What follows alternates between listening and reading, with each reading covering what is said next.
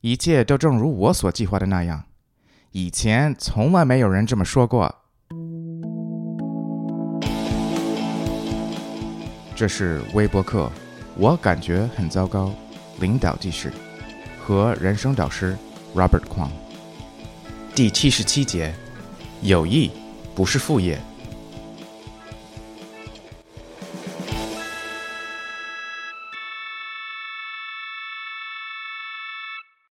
在本周我们与博客团队例行通话的时候，一位同事告诉了我们他正在面临的困难，并说如果有人能给我一份关于解决我这种问题的说明书，那就太好了，谢谢。虽然他所说的与今天的话题没有直接的关系，但我认为人们在寻求友谊和朋友的时候，都希望自己有一份说明书来帮助他们。在我与客户和团队的合作中，我们常常反思我们如何看待自己，以及我们的故事告诉了我们什么。作为成年人，我们有很多关于作为专业人士、家庭生活提供者和生活伴侣的故事，这些是人们谈论最多的角色和领域。然而，伴随着这种角色常常是孤独和生活中被误解，而最困难的是缺乏深厚的友谊和可以深入交谈的朋友。无论我们多大年纪，我们的自我价值和归属感，以及一些最古老的人生故事，其实都与我们的朋友有关。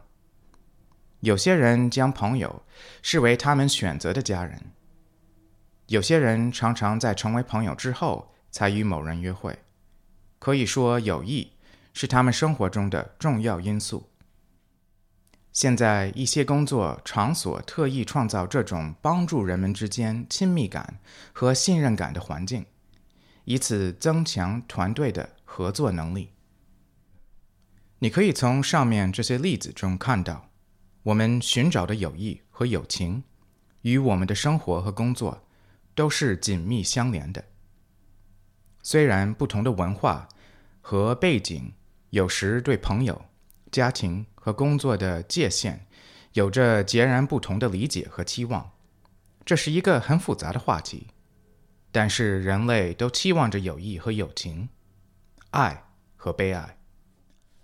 就像我们前面所说的，生活中没有一本指导人们如何交朋友和寻找友谊的说明书，而且我们对友谊的渴望不会随着年龄和事业成功而消退。现在我请求大家考虑一下，你们如何在工作和生活中优先考虑和培养友谊，而不是让它成为副业。现在请想一想这些问题。第一，对你来说，真正的友谊是什么？在你的专业和家庭关系中，你所需要的友谊和友情是相同的吗？第二，你对友谊和友情的期望如何影响你的工作和家庭关系？第三，试着想一想，在你的工作和生活中，是什么阻碍了你所寻求的友谊和友情？你如何克服这些困难呢？下周再见。你可以在 www.robertkwongcoaching.com 再关注我们。